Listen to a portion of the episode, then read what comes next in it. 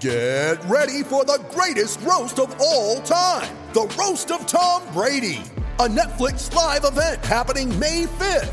Hosted by Kevin Hart, the seven time world champion gets his cleats held to the fire by famous friends and frenemies on an unforgettable night where everything is fair game. Tune in on May 5th at 5 p.m. Pacific time for the Roast of Tom Brady, live only on Netflix. You ready? Showtime. On May 3rd, summer starts with The Fall Guy. Let's do it later. Let's drink a spicy margarita. Make some bad decisions. Yes. Audiences are falling in love with the most entertaining film of the year. Fall guy. Fall guy. Fall guy. That's what the poster said. See Ryan Gosling and Emily Blunt in the movie critics say exists to make you happy. Trying to make it out? Nope. Because I don't either. It's not what I'm into right now. What are you into? Talking. Yeah. The Fall Guy. Only in theaters May 3rd. Rated PG-13.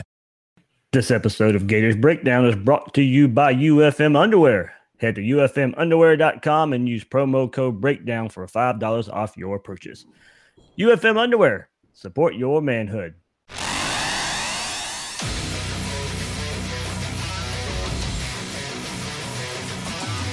Gators Breakdown. The Gators Fan Podcast. Because there's never a dull moment in Gator Nation. The Gators Breakdown podcast is ready to go. Florida, Miami, game preview. Here we go. A full episode of Gators Breakdown. Joining me on this Miami game preview is Andrew Ivins from 24 7 Sports Inside the U to preview the Hurricanes and all the newness that they have coming into Orlando. Also, former Hurricane and father to Marco and Quincy Wilson, Chad Wilson gets in with his unique per- perspective on the game. And lastly, Bill King, with his wealth of college football knowledge, gives us his take on the rivalry and the state of the Gators heading in to the season opener. Remember, you can find Gators Breakdown on news4jax.com slash Gators Breakdown. You'll find all the Gators Breakdown episodes as well as articles from the News4Jax sports team. This Saturday, August 24th, is the Publix Bold City Showcase, where Gator fans can watch defensive back commit Travis Johnson as his Bartram Trail Bears take on the Lee Generals at 1 p.m. on WJXT Channel 4 here in Jacksonville, or you can stream the game on newsforjax.com if you if you're not in the Jacksonville area. Also, uh, you know you can you can watch your uh, your your football watching can start early. Uh, the same day Florida plays Miami, start it early at 1 p.m. by watching Travis Johnson, uh, Gators defensive back commit. And also, you can catch Georgia quarterback commit Carson Beck and Mandarin take on Atlantic Coast at 4 p.m. And then at 7, the nightcap, while you're watching Florida versus Miami, you can stream Bolles versus University Christian. Catch Gators Breakdown on Apple Podcasts, Google Play, Spotify, and YouTube as well. When using those services, please share, rate, and review the show. That really helps us out. Share, rate, and review Gators Breakdown. And on social media, follow Gators Breakdown on Twitter and Facebook at Gators Breakdown. Also, a News 4 Jax exclusive every week. Talking with Troupe, former Gators tight end Ben Troupe would join me on news4jax.com to talk Gators like only he can. You know, Ben brings it every time he's on, and it'll be exclusive to news4jax.com. I'll be posting the links out on Twitter, uh, Facebook, wherever you get it at, wherever you get Gators Breakdown. You know, we'll, we'll, we'll link it to uh, news4jax.com and uh, Ben Troupe and get his thoughts, of course, on uh, the, the past game and coming up, uh, looking up at the uh, coming up upcoming opponent uh, as well. It'll be every week, exclusive on news4jax.com, talking with Troupe. And get your Gators Breakdown gear at squadlocker.com. Head over and click on the top right of the screen, click on Find Your Store, and type in Gators Breakdown. Then all the gear is available right there hat, shirts, polos, and more at Squad Locker. Happy to be joined by Andrew Ivins from Inside the U on the 24/7 Sports Network. Andrew, you uh you ready to get the start the season started just like I am? I am, man. We're we're so close. I'm just ready for uh, some real football and not us talking about what's going on behind these close practices. Absolutely, we only so much we can glean from that, and pretty much what only only what the coaches want us to see. Exactly, exactly. They they try to say it's not a two deep, and then you know next thing you know they release the depth chart, and everything you thought was the two deep is actually the two deep. So. Uh, exciting, you know, exciting time for this game. Only game on TV. ESPN picks it up, pushes it up a week, and uh, celebrating 150 years of college football. You know, opening game in Orlando, home and home announced for 2024, 2025. You know, Florida and Miami in the news a lot uh, with this, you know, leading up to this game. Uh, from the Miami side of things, should these two teams play more? I think so for sure. I mean, I think this is what both these programs want. I, I mean, it's almost as if uh, the entire country is watching, and I mean they will be watching this weekend. But it, it seems like Miami and Florida have been the center of conversation. Now I know they're in week zero, and this is kind of the first game, and it seems like all, I guess, August long or, or, or during these camps, Miami's been ahead of everyone else, and Florida has in terms of practice. It's like oh, everyone else in the country is having their final scrimmage this weekend. It's like Miami already had that, Florida already had that. So I think these teams need to play uh, more often. I think this is what fans want, and it, just with the era of college football playoff we're in now, where you need these out of conference big time games, it, it makes just too much sense not to play. That's at least my opinion on it. Yeah, I definitely think the two teams should play more. From a Florida perspective, it would be kind of tough to have perm, you know, FSU and Miami as both permanents. Uh, would you know just because of schedule flexibility, Florida, you know, playing neutral site in, in Georgia every year with an SEC schedule, and if you had two permanent, you know, Miami and FSU, I think it limits you know what Florida can do is say when they go play Texas and you know uh, in about ten years or so in Colorado like that. So you know they definitely should play more. I just not sure if it really should be a, a permanent series. Right. Maybe you try to play it you know once every two or three years, and I think if you're Florida, you're kind of hoping that you host, yeah, you know, the Miami the year you guys are at, at Florida State, and then vice versa. Maybe when you host Florida State, then that's when you play at Miami. But I think the neutral site just kind of really works in general. Just this thing being in Orlando. Absolutely. And uh, what about the excitement from the uh, the Miami uh, players and staff? Uh, what, what have they, you know, of course, the opening press conferences uh, for the week and for the game uh, are kind of coming out now. Of course, you know, a little bit of trash talk out there, but it, just in terms of general excitement of the players playing in this game.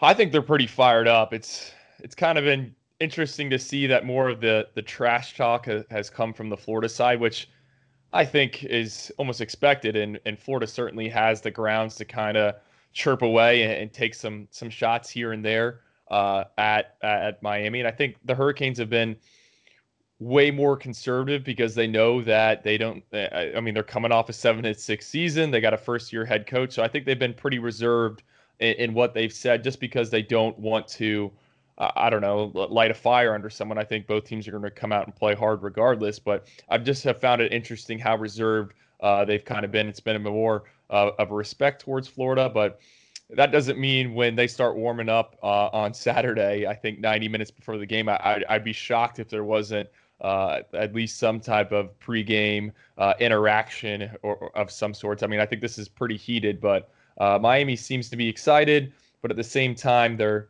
they're they're not ready to uh, you know declare that they're they're going to come out here and win. Of course, the, the biggest storyline for Miami was the quarterback position and, and, the battle that went on there. It's been some time since Jarren Williams' uh, announcement, uh, you know, to start at quarterback and to get caught up here. You know, why why was it Williams and that that was named the starter and not Perry or, or Martell? And with him being named the starter, does that mean anything for how the offense will look compared to if the other two were playing? Well, Manny Diaz and offensive coordinator Dan Enos have made this pretty clear that at, in the end, Jarren was the one that kind of separated himself from Tate Martell and N'Kosi Perry. I mean, this competition started all the way back in January when Diaz was named the head coach and Martell came in and Perry was on the roster. I mean, this is kind of uh, there was initially there wasn't much separation during spring ball. They kind of set the stage where hey, we want you guys to separate yourself this summer. Um, I think Jarren really got serious about the position. He he lost some body fat. Uh, his teammates said that he was he was throwing more uh, in in private workouts with them. Uh, and then once fall camp got underway, they they reset everyone again, put them on the same starting line, uh, and let them kind of battle it out. And in the end, Jarren Williams was the guy because I think he was the most consistent of the bunch. They feel like he's the one that won't make the most mistakes, if that makes sense. I think Uh, Perry obviously has the game experience, ha- having started six games last year, led a comeback win over Florida State, had a road victory under his belt at Virginia Tech. But at the end of the day, while there's a bunch of goods with Perry, uh, there's a bunch of bads. I mean, he's he's very prone to making uh, bad throws and bad decisions, especially when that pocket break down, uh, breaks down. Excuse me. And then with Tate Martell, I mean, bottom of the line, he's just not that accurate of a passer. And I think uh, while he's good with his legs, they're looking for a guy who's going to make um, the right throws. And I think you asked about the offense being different or, or, or catered towards or one way or another. I think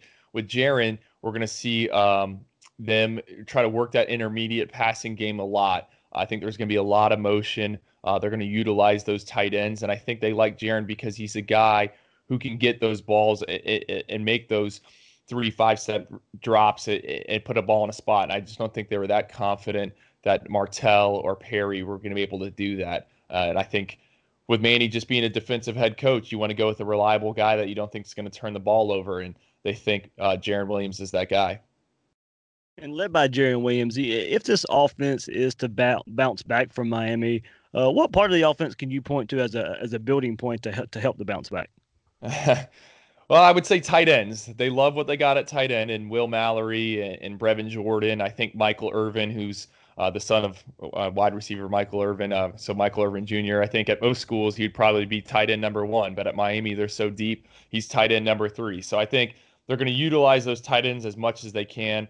Um, they're going to try to ha- have them help uh, the offensive tackles. I mean, they're going to start two freshmen at offensive tackles Zion Nelson, a, a true freshman, former two star recruit, Appalachian State commit that they flipped late. He enrolled early and he's the best of the bunch they got at left tackle. So he's going to get the, the start at left tackle. Then you got John Campbell, a redshirt freshman at right tackle. So I think they're going to try to um, use as many tight ends as they can to kind of help those guys out and then use them in the passing game. I also think another uh, strength of this offense, while the tackle positions are pretty weak, is the interior of the line. They got some multi-year starters there, Navaughn Donaldson and, and DJ Scaife. I mean, those are both guys that Florida recruited. If you go back to the recruiting process, those are going to be your two starting guards.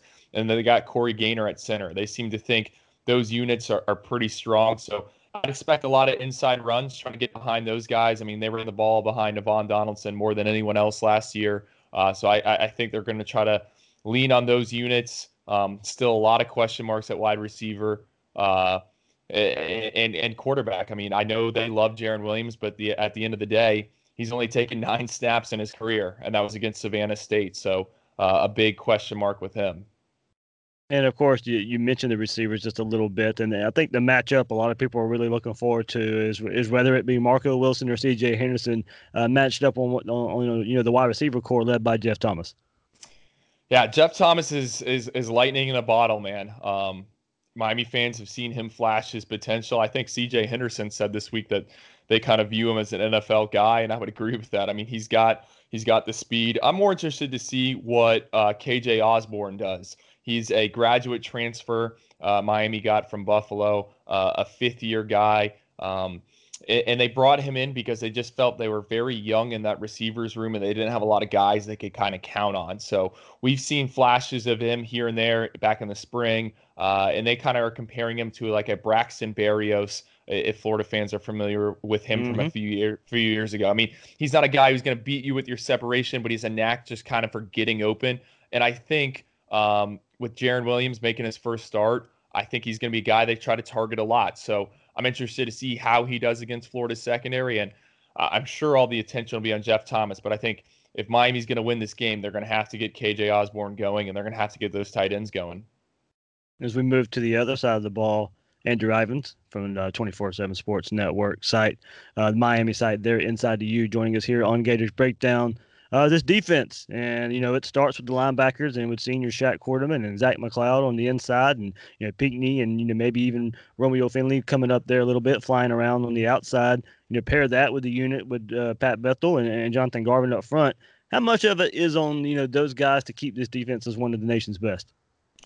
It starts with that unit. I mean, let's go back to last season. Last season, everyone was expecting Miami to have this huge drop off because uh, they lost Kendrick Norton and R.J. McIntosh, and then they had kind of Gerald Willis step up and, and, be the guy on the interior of that defensive line. Uh, a lot of people are kind of thinking the same. Miami's defensive line might be a little bit down. It might not be what it's been, but I actually would argue that the defensive line in, that front seven is is the strength of the team. I love what they got in John Garvin at, at defensive end. I think Trevon Hill, uh, the graduate transfer out of Virginia Tech, he's not he's not talked about enough. Um, they also got Scott Patchan, Greg Rousseau, Jahfari Harvey. Those are all top defensive ends. I think Florida's going to probably try to try to pound the ball in between the tackles, and that's a bit of a, a, weakness for for Miami in terms of them just not having as good of guys. But the coaches love John Ford. Um, they think he he had a great offseason.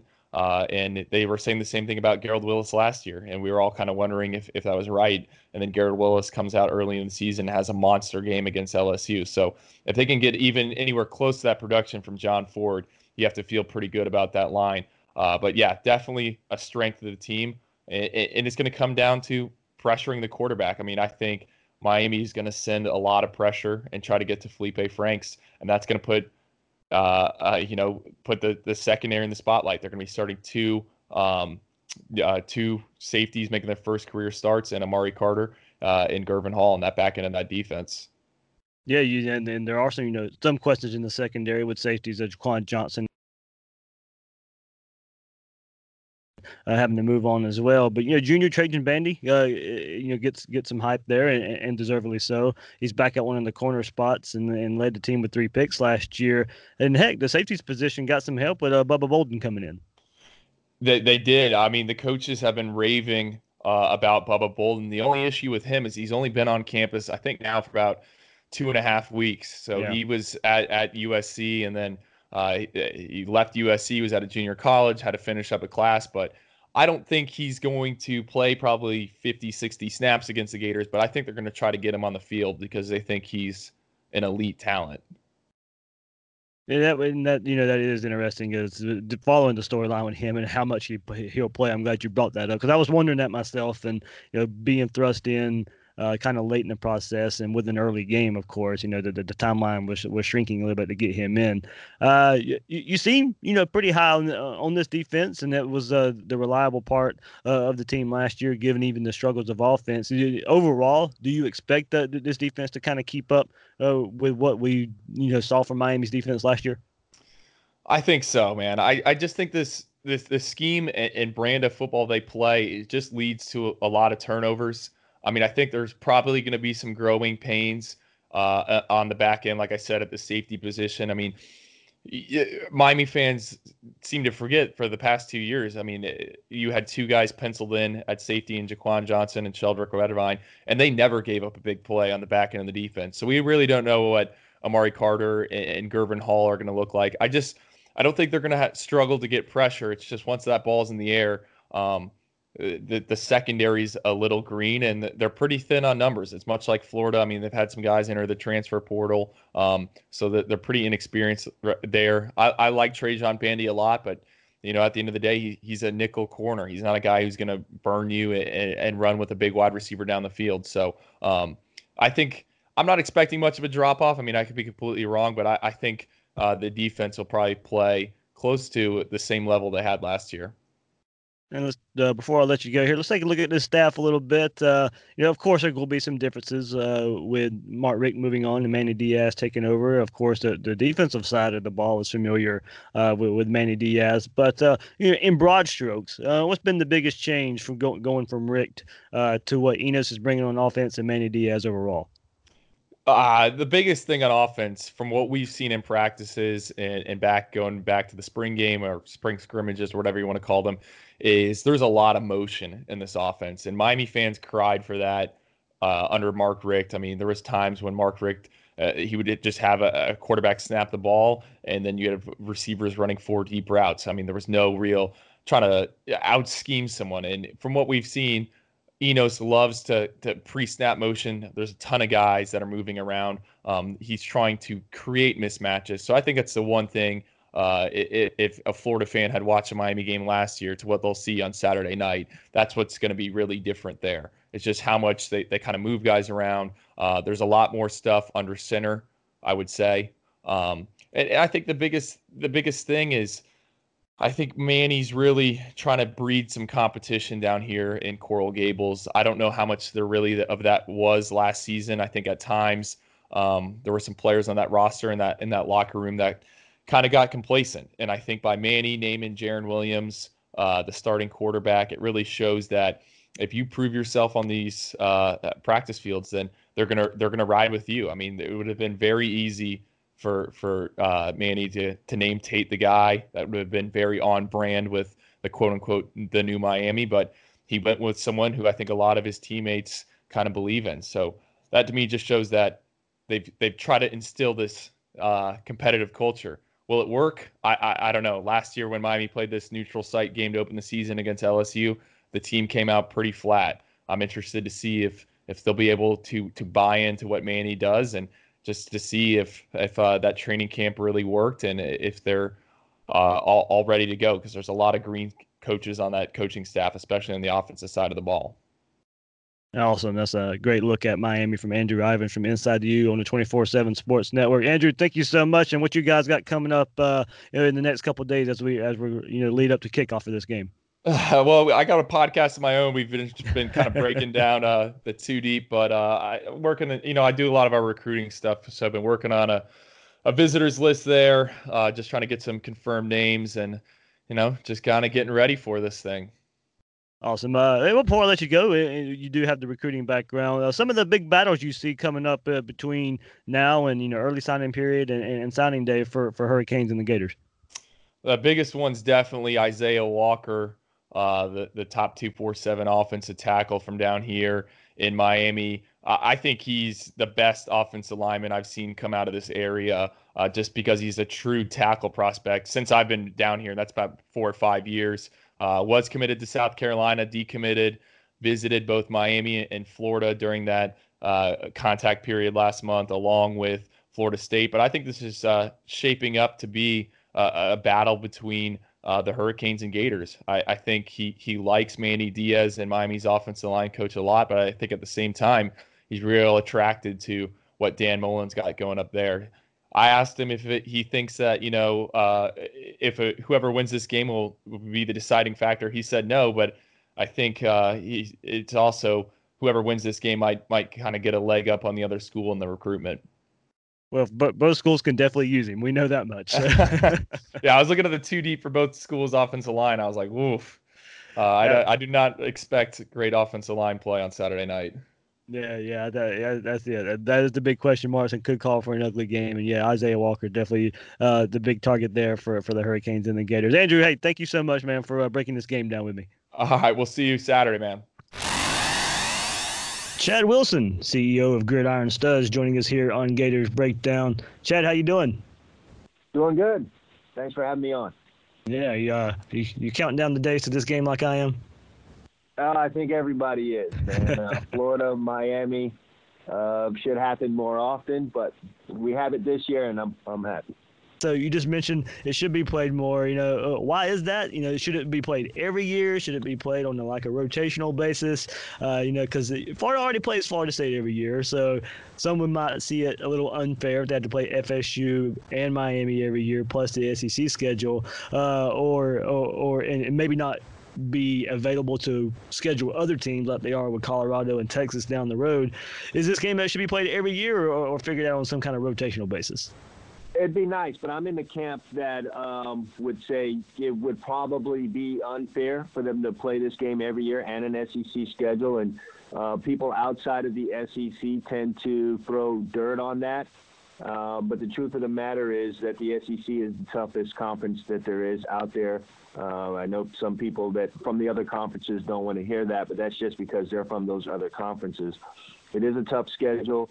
Even a game like Vanderbilt, that's not a, you know a perennial winner per se in terms of wins of losses, can be a very very physical game. Same with you know someone like a Kentucky who just is coming off of a you know really good season, but they're not always above 500. But it's a very physical football game, whereas in some of these other conferences, that may not be the case. You know, and I'm not going to sit here and go name schools from other conferences being specific, but in some of these other conferences, when you get those games against those teams that are below 500 perennially, it's not that phys- physical of a game. So um, to go put Miami on the schedule um, every year, it's it's a rivalry. So even if one of those teams tend to be down, and if you're looking at it from Florida's standpoint, let's say you're encountering a Miami team that is not going to be thought of highly or you know, not um, at the top of their game at the time, it's still going to be highly emotional. It's still going to be a physical football game that's going to be played to the max max.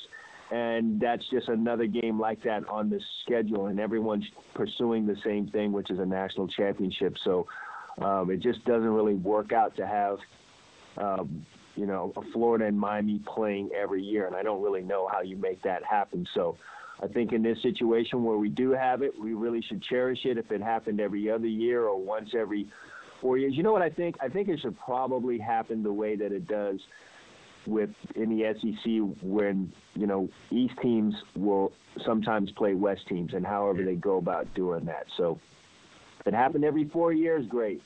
But to say that this should happen every year, no. If all three of these teams, Florida State and uh, Florida and Miami, were all in the same conference, then sure, great. If everything would be equal, but not Florida in the SEC and the other two are in the ACC, and and you know we're talking about it should happen every year. No, shouldn't.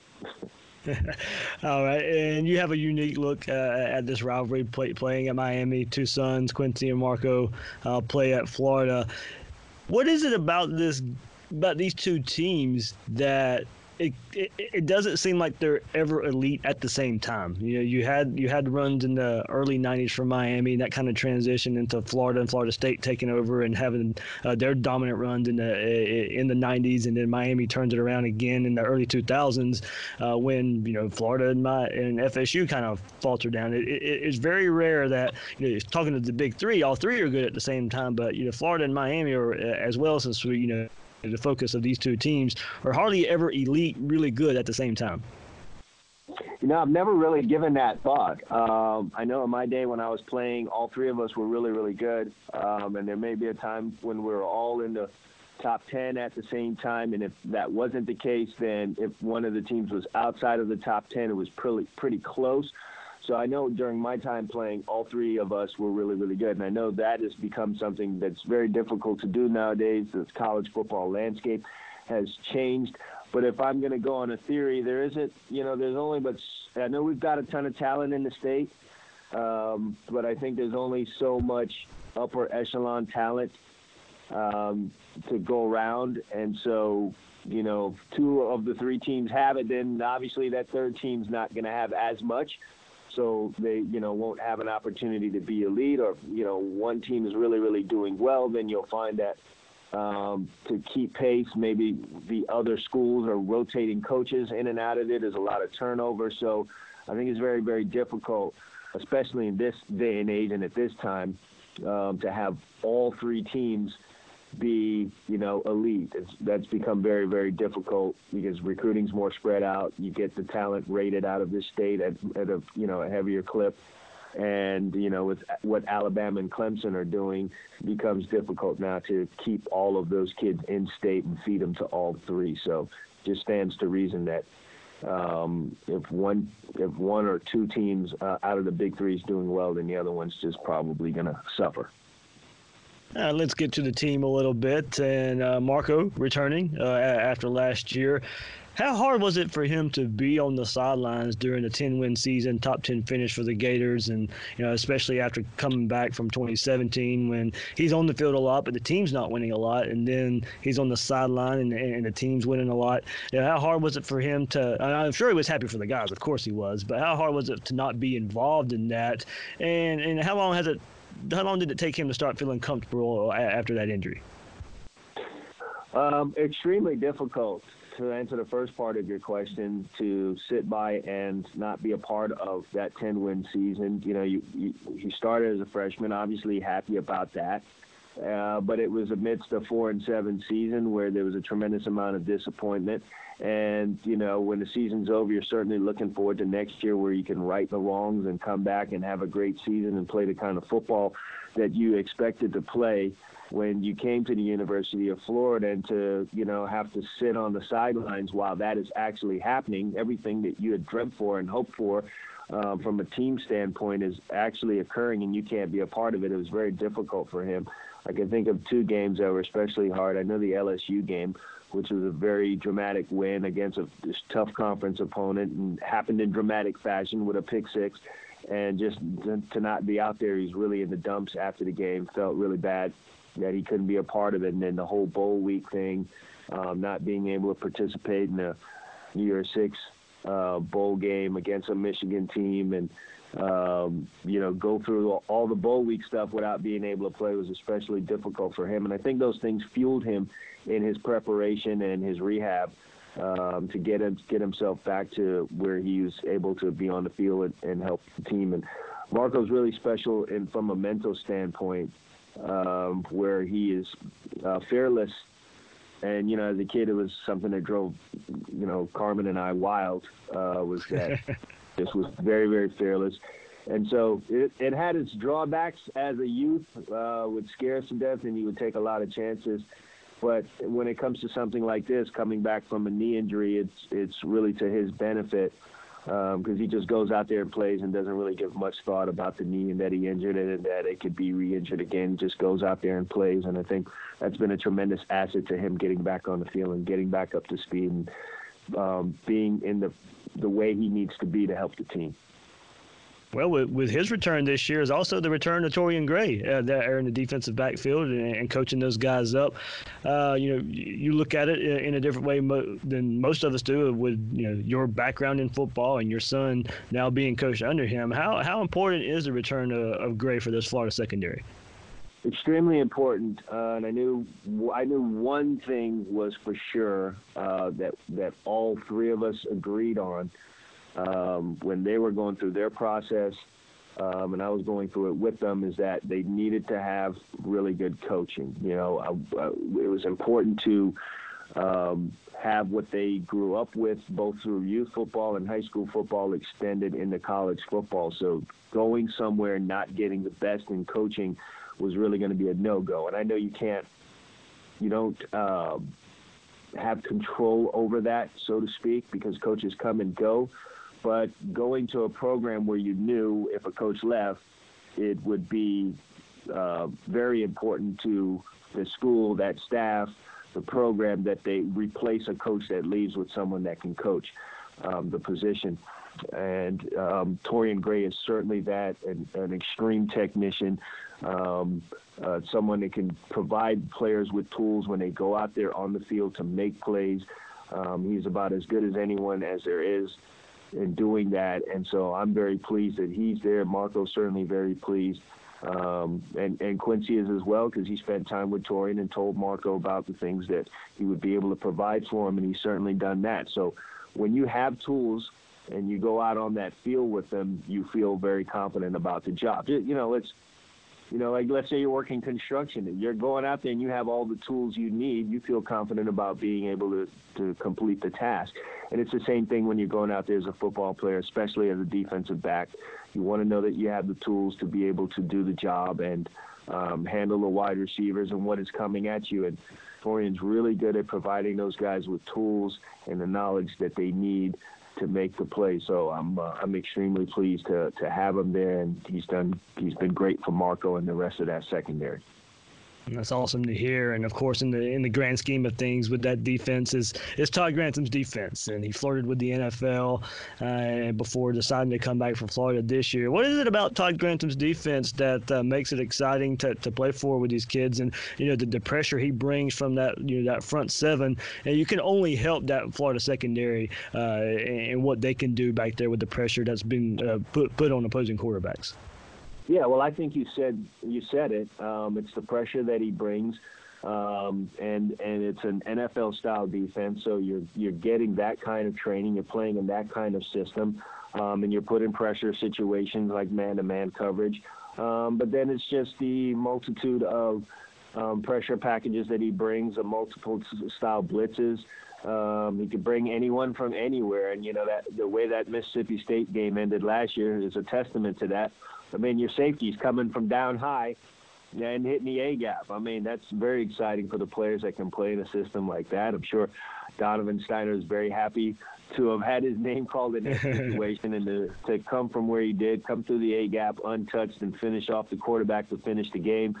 I mean, that's a lot of fun for guys playing in that system. You know, standing back there and just playing in the post or on the hash all the time um, is really what you're called to do as a safety. But every now and then to break out of that, you know, monotonous, that monotony and come down and um, get a blitz like that in a crucial situation is great. And, you know, uh, Coach Grantham is not afraid to to to bring guys. Um, he'll bring a corner. He'll bring a he'll bring a nickel back. He'll bring a safety, and um, you know it's kind of the way uh, I would coach too when I was coaching. They bring pressure from strange places. It's a lot of fun for the guys and fun for you and fun for the fans watching it. So um, it's it's great to have them all in that kind of system, and it's fun for Gator fans to watch uh, that kind of defense being played.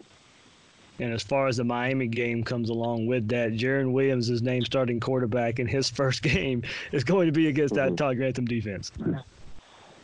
Yeah, um, a difficult, you know, task for the young man. But from all accounts, uh, what I've heard is he was um, far and away, if I could say that, the best candidate for that starting job. So if you're Manny Diaz, do you really want to start off the season with um, a quarterback that hasn't taken very many snaps against a, a rival and an SEC opponent? No. But Manny's job is to think about the long-term future of that team. And I think if that's what you have in mind, then I think the right choice was made with Jarren Williams. So um, it's not just this one game for Miami; it's this entire season and, and a and an entire program that Manny's trying to build. And so I think he made the right decision. And they'll just, you know, this is what you get paid for as a coach, a lot of money. You just figure out how you can put the young man in the best situations to be successful in in a game like this, and we'll just kind of see how it unfolds. Besides that matchup there uh, of a first-time quarterback going against Todd Grantham's defense, uh, what other matchup uh, in this Florida Miami game are you looking forward to seeing? Obviously, we're going to pay attention to what's happening in the trenches. You know, uh, both offensive lines are very much maligned, um, and you know, on paper, the defensive lines uh, for both of these teams would have the edge against the offensive line. So I think the biggest thing is which one of these offensive lines can overcome perhaps some of the criticism, if we could say, or some of the question marks and doubts that they have uh, coming into the season. So whichever one of those offensive lines can gel together and get the job done, um, I think would probably put their team in position best to get a victory. So that's going to be something I'm really going to be paying attention to, um, and and and so that's the biggest thing. Then, you know, obviously the this the matchups in the secondaries for both teams. Florida is very deep at wide receiver, and they seem to have uh, one of everything that they need. They have a big guy, they have a route runner, they have a speed guy, they have a guy with shakes, they have a guy uh, with that can catch balls in traffic. So they seem to have one of everything. And um, uh, Miami has um, a good group of receivers as well. A lot of speed, a lot of guys that are shifty. So seeing those matchups um, you know, series after series is going to be great as well. And then, you know, I'm anxious to see what Florida's backfield is going to, you know, look like um, with the return of Malik Davis and and and Perine getting more snaps now and more carries than he did last year. You know, he had to share carries with Jordan Scarlett. So, what does he look like when he is more of the man? Um, that's going to be interesting for me to see. And I mean, this whole thing, I could probably go through. Um, you know, this is this is why this game is so great uh, because I'm I'm anxious to see everything. And then how do the how do the very experienced linebackers for Miami affect the game? Um, they're definitely going to have a pretty solid impact. And what does their experience bring to the game? And can it uh, make up for any um, replacements they've had to make in the defensive line? So I'm I'm I'm anxious to see it all, man. All right, then we we mentioned the uh, the you know, the top ten finish under Dan Mullen last year, and uh, the, the, there's a, a, you know, a national narrative out there and all the off-field issues of, of cultural problems at Florida and all that. Just you know, just speak to you know, the, the culture shift from Jim McElwain. You don't have to, you know, necessarily badmouth what happened beforehand, but just a change from Jim McElwain to Dan Mullen, uh, going into his second season now, uh, and just you know, not necessarily the football aspect of it, but the behind the scenes aspect of Dan Mullen now being the head coach of Florida. Um, speaking on this current staff, I just like the accountability that is um, being brought to the table. You're accountable for everything um, and that that takes place. Whether that is you, um, you know, getting the class. Not to say that they didn't do that with the last staff. They definitely did that. Um, one of the biggest things has been in the weight room. You know, there's no question about that. I'd be, you know, lying to your listeners if I said there hasn't been a big change in that department and uh, that's been extremely beneficial. And it's one of the more underrated things in a program is the strength and conditioning. So I can't say enough about the job that Coach Savage and the staff has done with these current guys. And if you go out there now and take a look at them, the, the, you notice it. It's very noticeable. There's a change in the bodies of these guys, and um, you know, so in that weight room, which is very crucial to uh, a team's success, there's been a tremendous change, and it's you know obviously been to the benefit of uh, all these guys in the program, and it sends them out there with a certain amount of confidence. And I'm not afraid to say that you know it is what it is. But just overall, in general, there's more accountability. I think um, that these guys are held to, and for you know, I'm not in there on a day-to-day basis to to really know what what the difference is, so to speak, the nuts and bolts of it. I just know this and feel this to be the case. There's a there's a more of an accountability, and you got to have that with young men, 18 to 22 years old. You got to make them accountable for their actions. You're, you're no longer under mom and dad's roof. Um, and so it's not falling on mom and dad, it's falling on your 18 year old shoulders. You're becoming a man. And so you might as well start taking account of your actions and being held accountable because that's what life is going to do from you to you from from now on. You know, you're out the door, you're a grown man, and so you're going to have to, you know, be held to the fire on the things and the decisions that you make. And so that's something that you want. Football aside, that's what you want your young men learning as they're now getting ready to head out into the world, whether they're going to be NFL football players or they're going to be business managers or engineers or whatever they are. So, from that standpoint, um, I think that's been a great thing for all of these guys for various reasons. Uh, Chad, you can bring a unique perspective to this last topic here. You went through the process. Two sons go through the process. It's too much made of recruiting and, and stars matter and, and recruiting rankings when they come out in February of where teams finish. You know, how, how does it translate to on-field production and the teams that are winning national championships and the way they recruit? It's too much made of uh, of what we see by you know stars by a player's name. It's a good question and it's a difficult question. And I think um, to touch on the, just the last part of what you said there, the stars on a player's name, um, perhaps they're earned. I think the biggest thing is how a player handles being in that position. Some guys handle it well in terms of okay, that I was a five-star high school football player. Now I'm in college, and so now I'm going to try to become a five-star college football player. And some guys want um, their bed made for them because they were a five-star high school football player. And I really try to stress to guys um, in when I'm giving advice on recruiting that high school football is not college football, and it's it's I can't say that enough. I I try with all my might to stress it to guys. I stress it to guys who are on the fringe of whether or not they are even able to play college football, and I stress that to guys who are being regarded as uh, five-star or highly touted players. You're entering into what is going to damn near be a different sport for you. You know, I've seen 190 pound defensive ends get 20 sacks in high school football.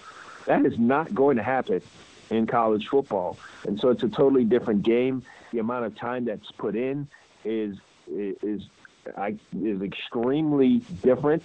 It's more difficult.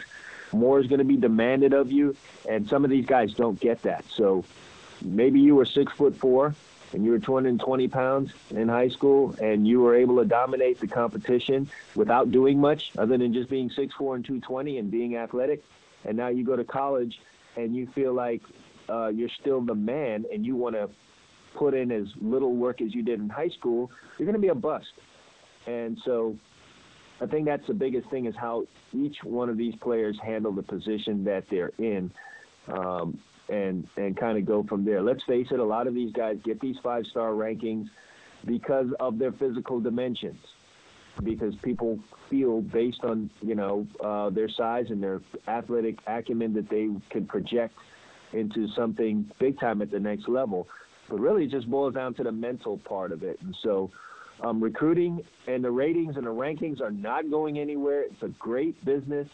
Um, and fans seem to suck all that up, and guys are losing college jobs or getting hired because of their ability to recruit. I think, me personally, I think maybe yeah, a little bit too much is being put on that, and we really should be focused more on how a guy can coach. Can you take an 18-year-old football player and turn him into a 20, 21 year old football player. I think a little more importance should be put on that rather than your ability to say the right things in the kitchen, uh, at the kitchen table on a, on a visit and get them to sign with you. But it doesn't seem to be changing anytime soon. Recruiting is kind of running this thing. And so we kind of just all got to live in that world and abide by it. But uh, I'm all about coaching and, and trying to mold these kids and, and get them on straight. So I wish a little bit more importance would be put into that in terms of hiring guys or uh, the kind of demands you make on a coach um, once he's a part of your program. Yeah, yeah, I, I realize the importance of recruiting, and I probably do stress it sometimes too much. But still, with that said, I am much more behind and much more care about what happens between September and December. so, and I know a lot what happens in those other months and, in recruiting, uh, you know, kind of translates into that, you know. But uh, you know, given you know nobody saw ten wins in, in Florida last year, and, and, given you know how you know we we dogged Jim McElwain's recruiting, we're we're looking at a lot of that talent translating into a pretty good Florida team this year. Yeah, so what does that boil down to? It boils down into your ability to coach and, and get guys to do the job. And uh, we've placed so much importance on recruiting that um, kids get thrown away really fast in programs. You know, uh, a kid will come into a program and within two, three weeks of summer, um, summer, fall camp, uh, you know, you're saying the kid can't play. He's not going to make it here. Three weeks in, and it's just easy now to go run back out and start making phone calls to four and five star recruits to replace a kid that just got to your program. You know what I mean? He probably still has uh, you know tape on his helmet with his name on it, and you've already determined that he can't play. He's not going to be this, that. He's 18 years old. You know, mold the kid, coach him, um, and bring out the best in that kid. And, uh, I, I think we just need to spend a slow down and spend a little bit more time on that. Not everyone is ready to go right away, and sometimes the greatness in a kid takes a two or three years to come out. And let's not be so fast to throw them away and go find another five-star kid uh, at the local high school. I just don't like that we do that. Well said, well said, Chad. Before we let you go, let all let all of our Gators Breakdown listeners uh, know where to find you and, and what they're what they're getting with Gridiron Studs. Oh well, well. First of all, talk about Gridiron Studs. I'm very happy. We're right now we're in, in the process of redoing the website, which is not something I'd had a tremendous amount of focus on. It was really more on the app.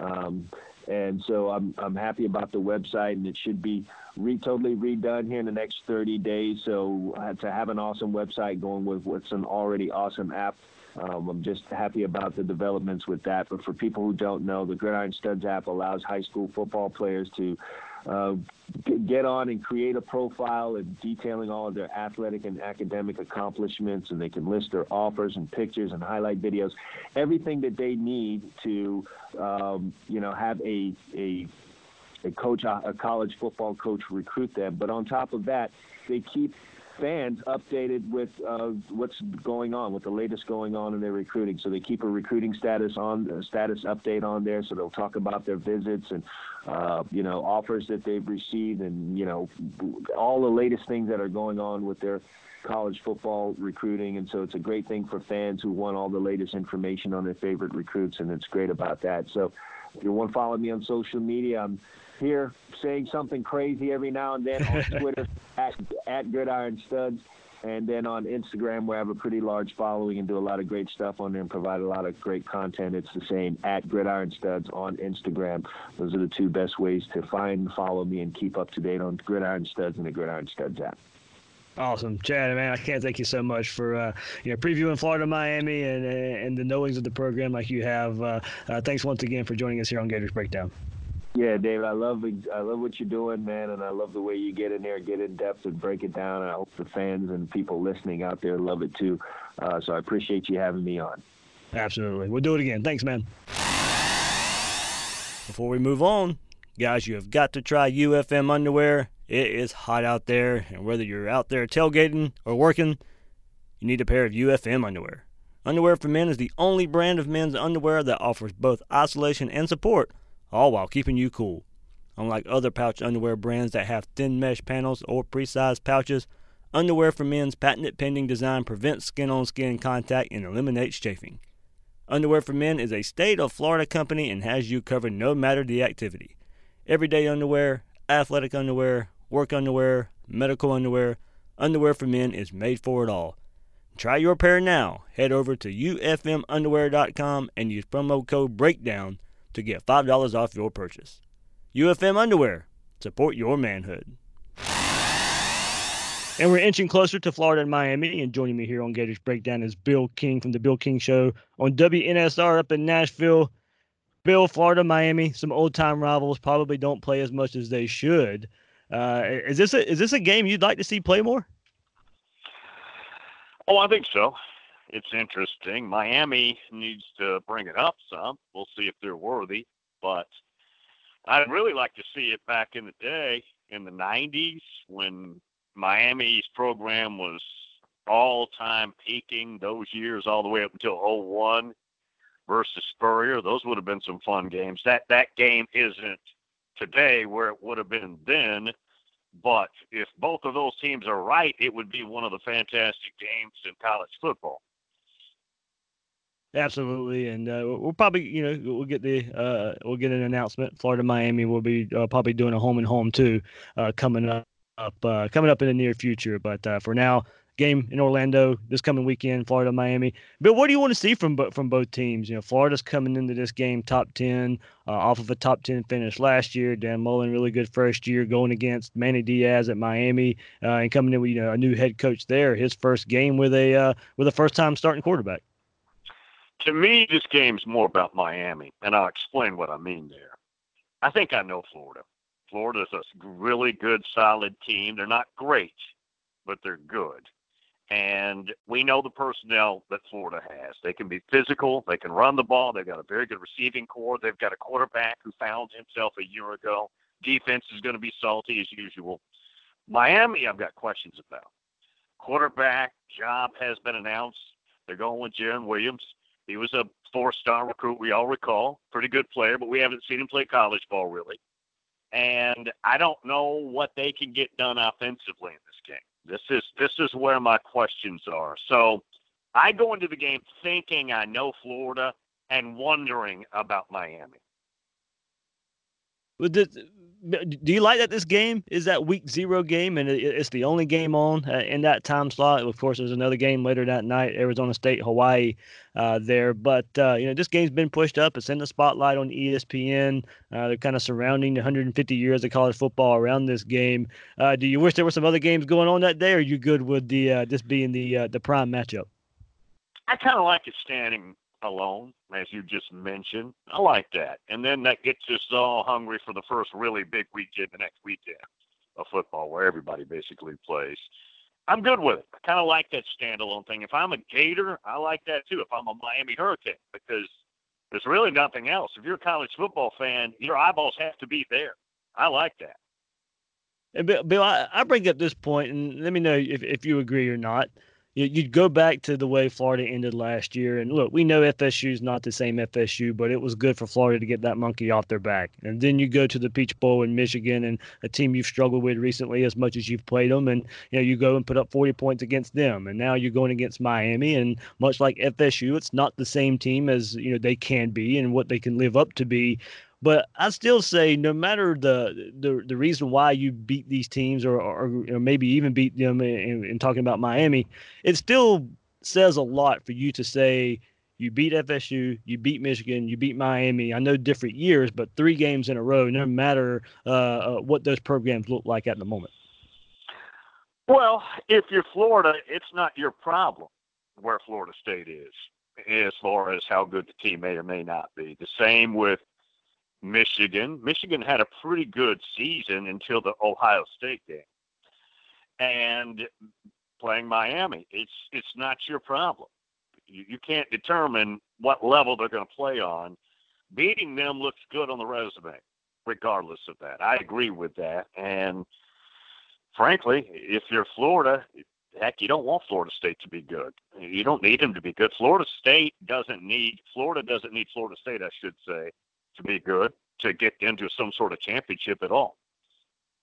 Yeah, and, and that brings up another point there, Bill. It, it, seems weird that the big three aren't good at the same time. You had uh, what Miami did in the 80s and FSU kind of toward the late 80s and all of 90s. Uh, Miami kind of fell off when Florida came about with Spurrier, so you have Florida, Florida State. But it's rare for all three teams to be what you would call great or, or, or elite at the same time. It is. It is kind of interesting. That typically is a function of the head coach. If you're hiring a succession of wrong fits, which basically Miami has done every time since Butch Davis, Larry Coker won the first national championship, got beat by the Buckeyes the next year, and then the whole thing eroded and he got fired. Every hire since then has been the wrong hire in essence, to get Miami back at least. And they've done this year after year after year after year. Now, I'm not judging Manny Diaz yet.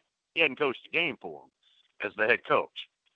But yeah, it's it's a function of bad hires. If you, if you want to boil it down to the, the common denominator, it's who'd you bring in? Who, who's your guy? Florida State brought in Jimbo Fisher, yielded a national championship. That was a good hire. Even though it ended in a sour way, that was a good hire. The Gators, since Spurrier, have made a couple of bad hires, as we know. And what was the outcome there? Program went down. It's pretty easy. Bill, we look uh, Bill King from the Bill King Show on WNSR joining us here on Gators Breakdown. A few more thoughts from him before we let him go. Bill, how much does uh, how much does Feleipe Franks need to improve, uh, or, or what does he need to prove uh, as Florida goes into the season top ten? Well, this is his first year where we begin the season and there's success on his back. They found the, the the, the magic formula. Now, look, he wasn't great. He was good, and good was a big improvement over where he had been, which was consistently inconsistent. Didn't even look like a starting quarterback at times prior to last year. They found his stride you always get better. And there's things you can add to the offense. This is a 6'6, 240 pound big quarterback who can make plays in the passing game. You can run it. You can make him an offensive weapon individually, not throwing the football, along with those running backs. I think it just gets better there with consistency. And he's got that year. He's got to have confidence, too, which is a big thing. Yeah, with, with, with, what Florida has at running back and receiver and around him, you know, offensive line's a question, but skill player, uh, skill player talent, you know, I, I, think has to boost that confidence a little bit. I think so, and I know that prior to last year, the offensive line had been a problem, and it had been seemingly a year-to-year problem for a while. Last year, they played pretty solid up there, I thought. I'm not real worried about that group. I know there's some question marks but I think Dan Mullen typically gets those things fixed. Bill, recruiting as a big topic for all the big elite programs out there. Uh, there's a split uh, among the Florida fan base at how much it matters, and especially with Dan Mullen, Dan Mullen leading the charge and his reputation for developing players. Does he have to recruit top five like Alabama and Georgia to overcome those two teams? Oh, absolutely. Yeah, you you gotta. That's the one area Dan Mullen has got to do better, and that's not to suggest he's not getting the players. That's not my point. But you've got to get elite, and you've got to stock a roster like that. Not every player has to be Johnny Five Star, but if you're going to go beat Alabama, and you're going to beat Georgia or Clemson, you got to recruit like they are. Florida's not recruiting like they are right now. There's a difference. There's a clear separation. That roster does not look like their rosters. And if Mullen is going to make Florida look like Spurrier peak, and not all Spurrier's classes were top ranked, but tons of talent. Urban Meyer peak, 06, 08, 09. You got to get players that are like that. And right now, that is not happening, not top to bottom. Yeah, but I, I liken it to. It doesn't mean you won't beat those teams uh, a, a, year or, or, a game, but to consistently compete up there and be in that conversation right. year in and year out, that's that's where you got to you, have got to match them there. And I and I kind of the, the reason we should want that is because we do know how Dan Mullen develops players. So it should be, uh, you know, I hate for I hate saying there's shoe ins or for sure things, but I think if you give Dan Mullen that talent, then that's about as close to as for sure thing as making Florida a perennial contender is having that type of talent with his reputation. Well, I agree. I think he's a coach that would belong in that ball game with that kind of talent. Here's the thing now. Think about the environment we're in right now. If you're going to get ultimately to a title, let's say SEC and or national, you got to go through the best coach that's ever done it, ever, in Nick Saban. He'll go down as the best ever better than Bear Bryant, who was formerly the best ever on the same campus. You got to go through him maybe a couple times. That that's it, it depends on where you are in history too. When Urban Meyer got the Florida job, I thought it was a slam dunk. He was going to win big. I didn't doubt that. But Nick Saban wasn't there. He had left LSU. He was flirting in the NFL, and then of course he showed back up in 07. So there was an overlap and then it took him a year to clean up Mike Shula's mess. So 07 was basically a wash. 08 he had him back right. 09 they went a natty. Now you've got Nick Saban that Dan Mullen's got to deal with at Florida. Better place to be than Mississippi State, as we know. And if you get through them, you might have to you might hit Clemson, which is going to have an elite roster. Clemson right now feels like they're having a generational recruiting class. And this is a team that's won two of the last three natties there's a there's a lot of places where you've got to break through that wall now that maybe in some other eras you you don't. You didn't have to. It is it is more hard right now if you're not alabama or clemson to win a national championship than maybe ever because you have to deal with them. Bill there's a big question going around the florida fan base right now and it's and you can speak to this uh, probably be, probably better than anybody can uh, from the other side of it, uh, and that is is Florida and Tennessee still a rivalry game? And we we know Florida's recent dominance uh, in, in, the series, even dating back to the '90s, and Peyton Manning never beaten Florida. You know, if you look at kind of the order of Florida's rivals, you have Georgia and FSU in either order uh, up top. Then you probably may slot LSU there in that third spot or Tennessee in that third spot. There's a there's a lot of and there's a lot of Gator fans even questioning if Tennessee's a rivalry game anymore. I think on the Tennessee side of things it still is, but from a Florida side of things, you can't blame the fan base for the recency bias and, and, and LSU kind of jumping in that third peg. Well, they still play, but I don't look at it like that. When when Florida and Tennessee are about to play, a random game any year, I don't get the adrenaline rush of the Spurrier years. Nothing. I don't. I don't think it'll ever look like that again. Where both teams were playing for a division, a league, and maybe an natty. That's how good they work together. And I'm talking about these teams combined. Obviously, Tennessee has not been there, and Florida has spent a whole lot of years since Urban Meyer not being good enough too. But it's been more Tennessee as the inadequate of the pairing than Florida. And Florida has owned that series from Steve Spurrier until now. I don't think it's it's certainly not a it's not I, I'm not looking at that game on the calendar right now saying I can't wait to get to it because it hasn't been very interesting. And let's face it, the game hadn't really meant anything. Bigger picture, now it means something to the locker room and for the fan bases it matters that day, but big picture it means nothing.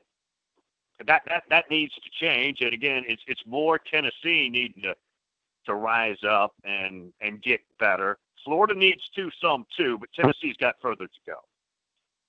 Bill, last thought here. Uh, I've been on your show plenty of times, uh, and we've discussed the talent we think Florida has uh, on this year's team. Would it surprise you if Florida was representing the SEC East in Atlanta instead of Georgia, or how much oh, would it yeah. surprise you? Yeah, it'd be it'd be a big shock to me. I think the the roster difference is pretty significant right now, and it's it's depth. It might not be that Florida's first 11, first 22 are that less, let's say, talented than than Georgia, but it's the years and it's the depth in recruiting, and that matters. That matters, as we know. On a physical football field, all those things multiply. The only way that happens is somebody is going to have to upset Georgia. And I don't. I'm not even talking about the Florida Georgia game. I, I'm talking. Georgia, Florida's going to need some other people to do work for them. And I don't know who in the East. Tennessee's not ready to beat Georgia. None of the other teams in the East are ready to beat Georgia. Georgia doesn't have to play Alabama. Georgia does play A&M. Uh, A&M is the best team in America that has yet to ever do it historically, unless you count the 1930s or something, but I'm talking about modern, that's got unlimited resources and they're having phenomenal recruiting success. I don't think this is the year because A&M has to play Clemson on the road, Georgia, Alabama, plus the SEC West. I think that just beats you up. You can have one of your best teams ever and, and go what eight four there, just just due to circumstances. But but that's one maybe if if you could get an upset somewhere in there, and Georgia loses a couple games. The only way Florida represents the East Day is if Georgia comes back to the pack. That's the only that's the only way this happens. And that is the great college football mind of Bill King there. Bill, let our uh, Gators Breakdown listeners know where they can find your show uh, time wise. I know a little difference with Eastern and Central time since you're located there in Tennessee, but let our Gators Breakdown listeners know, uh, you know, how, how they can get your show. Go to at Bill King on Twitter. All the information is there. We've got an app where people all over the place listen to the show, all over the planet, and it's free. Just click on that app. But but it's all promoted on Twitter at Bill is King on Twitter. The show is every morning, Monday through Friday, your time Eastern, seven until ten. The best college football talk there. I'm on Bill King's show every Tuesday morning. You can catch me there. Bill, I I, I enjoy it every week. Uh, I have for years. Listen to you even before that. So you know I, I find it an honor to be on your show every week. Dave, I appreciate you, buddy.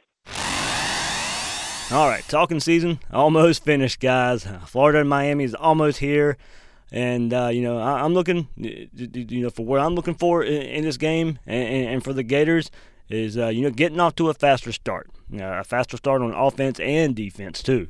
Uh, y'all know my stat on this. You know, Florida hasn't scored an offensive touchdown versus an FBS opponent since last season's Tennessee game.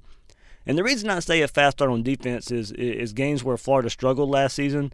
The defense gave up points early on, especially that midseason stretch of Vanderbilt, Georgia, Missouri, South Carolina. You know, Miami Miami's bringing in an offense that is very inexperienced at quarterback, at the tackle spots on the offensive line, and in the secondary. So you know, also inexperienced in the head coaching department with Manny Diaz. I'm not sure, you know, I expect it in game one, but if, you know, if Florida gets off to a fast start and builds an early lead and forces Miami to where they can't protect Williams with the running game, if Florida gets up early, this game is over. And in order to do that, you know, Florida may have to open up this game more aggressive than we think. And, uh, and I'm telling you, if Florida gets up a couple scores early in this game, uh, Florida's chances are, you know, it'd be hard to lose this game. Uh, Todd Grantham's defense with a lead, knowing what's coming, spells disaster for for a young quarterback like Williams. Uh, you know, this would also let Florida's run game, you know, salt the game away with a stable of backs led by Lamical Perine. Now, and, and the thing is, you know, if this is going to happen, you know, it means Florida's offensive line must hold hold up early on. Uh, if the if the aggression is there in play calling, uh, you know that could also lead to some turnovers. And you know Franks does struggle under pressure uh, there. That stat's been going around uh, this week. If you if you pressure him, of course, you know n- not all quarterbacks can you know, are are the same quarterback when they get pressured. Uh, but Franks, uh, you know, he got a clean pocket a good time last year, a bit of the time last year, and one reason for for the jump in his production. So you know, the, the, Florida offensive line, it is going to be on them. If Florida decides to get aggressive, uh, in, uh, aggressive toward the beginning of the game, they got to give Frank some time. So, you know, that leads that leads to something to watch for, in my opinion, is how aggressive Mullen gets early on, you know, to try and put some points on the board and put pressure on Miami. And I'm in the belief that uh, early in the season, that uh, that the offense won't be too aggressive. But in this game in particular, uh, in, in the situation at quarterback for Miami and the youth on the offensive line, I can see that being a part in a big win is trying to get up get up to to to a lead and make Miami fight from behind. So a couple matchups I'm looking forward to watching is uh, of course you know this Florida offensive line versus the Miami defensive front. This defensive front is good, uh, but can be had for some rushing yards. Uh, North Carolina ran for 215 yards on Miami last year. Boston College 223 yards. Georgia Tech 230 yards. Wisconsin 333. It may take some carries to get there, but yards can be had. So, you know, I, I think if Florida rushes anywhere near 200 yards, and I feel pretty good about a win here for the Gators. And it's uh as far as the Florida defense, uh, I want to see how Amari Burney reacts to what I think will be a Miami team that tries to run the ball and throw to the tight ends in, in a conservative approach by them. That means Burney's going to be involved and involved a lot, in my opinion. How does he react to, to the increased workload, especially when playing closer to the line of scrimmage and getting down and dirty with offensive linemen in the run game and then having to keep up with Miami's tight ends? Be a good first test for Burney, but also Ventrell Miller and James Houston. We know what we're getting in David Reese, and we love what you know we've heard so far on Burney Miller, and Houston at this other linebacker position. Uh, you know, but for for as conservative as I think Miami gets in their play calling, those three players will play. We'll, we'll see plenty of action uh, coming their way in this game. So, with all the previewing, all the discussion that we've had for months, I really like where Florida is compared to what Miami has coming into this game. Mullen's experience is, you know, his, his experience versus Diaz's experience isn't even close. Uh, and just because of that factor alone, this is a must-win for Florida. There's no excuse for Mullen to go to go lose this game to Miami and Diaz. You know, there are factors I look at when first analyzing this game. And who has and, and this goes for any game. When I when I'm looking at any game, first thing I look at is who I think has the better coach and who I think has the better quarterback. And to me, neither one of those are even close to me coming into this game. Florida's got the advantage of both. Both offensive lines are question marks, but Florida's even further along there. You know, because they have a familiarity with this offense. There may not be a ton of starting experience, uh, on-field experience in game situations, but there is enough to help with that Miami front seven. Everywhere else on the field, you know, on offense, Florida has a decided advantage except tight end, uh, where Miami's guys, you know, Will Mallory and Brevin Jordan, uh, have proven just a bit more. And his uh, in his three seasons at Arkansas, um, Miami's offensive coordinator Dan Enos, his tight ends combined to average 59 catches per season. So you know now now part of that's playing in that run heavy Arkansas run type offense that Bret Bielema was bringing to the table. Uh, but that's the style I think Miami should employ here versus Florida to protect Jarren Williams. Uh, that's not to say Florida isn't going to be good there at tight end, but we have to see more from Gamble, Pitts, uh, and Krull. Everywhere else on offense, I like where Florida stands. Uh, with the defense, I think it's just a case of Todd Grantham and his scheme and, and players being too much for Jarren Williams and that young offensive line at the tackle position. Uh, Jeff Thomas is a nice wide receiver, not enough versus Henderson and Wilson, in my opinion especially given the pressure. The front seven would be, I think, be living in the backfield uh, all night long Saturday night. But all that said, I have a Gators 34 to 13 win over Miami. It'd be a tough, passionate, hard fought game because of the rivalry. That is this game. Eventually, Florida's just too much, and then the second half breaks away.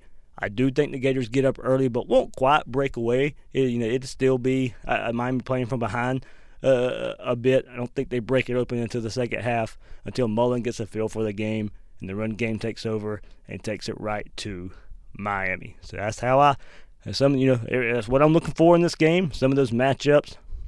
Yeah, Florida can get off to a, a faster start on offense and defense and, and make Miami play from behind. Florida does that. They, they you know they walk they, they have a pretty easy victory if they get up you know by a couple scores early on I think so here we go. All the talk's almost over. We're almost ready for kickoff. Florida Miami week zero kicking off 150 years of college football on ESPN I think we're all ready for the game. I know I am. I know most of you out there are. Just tired of talking about it and ready to see some football I'm the host of Gators Breakdown Podcast, David Waters. You can find me on Twitter at GatorDave underscore SEC. Be sure to join me on Sunday with Will Salmon from The Athletic as we'll take a look back at Florida Miami and, of course, all the uh, rest of the Gators Breakdown episodes uh, following with Will Miles on Monday uh, as well. And uh, we'll, we'll hopefully be looking back at a Gators victory.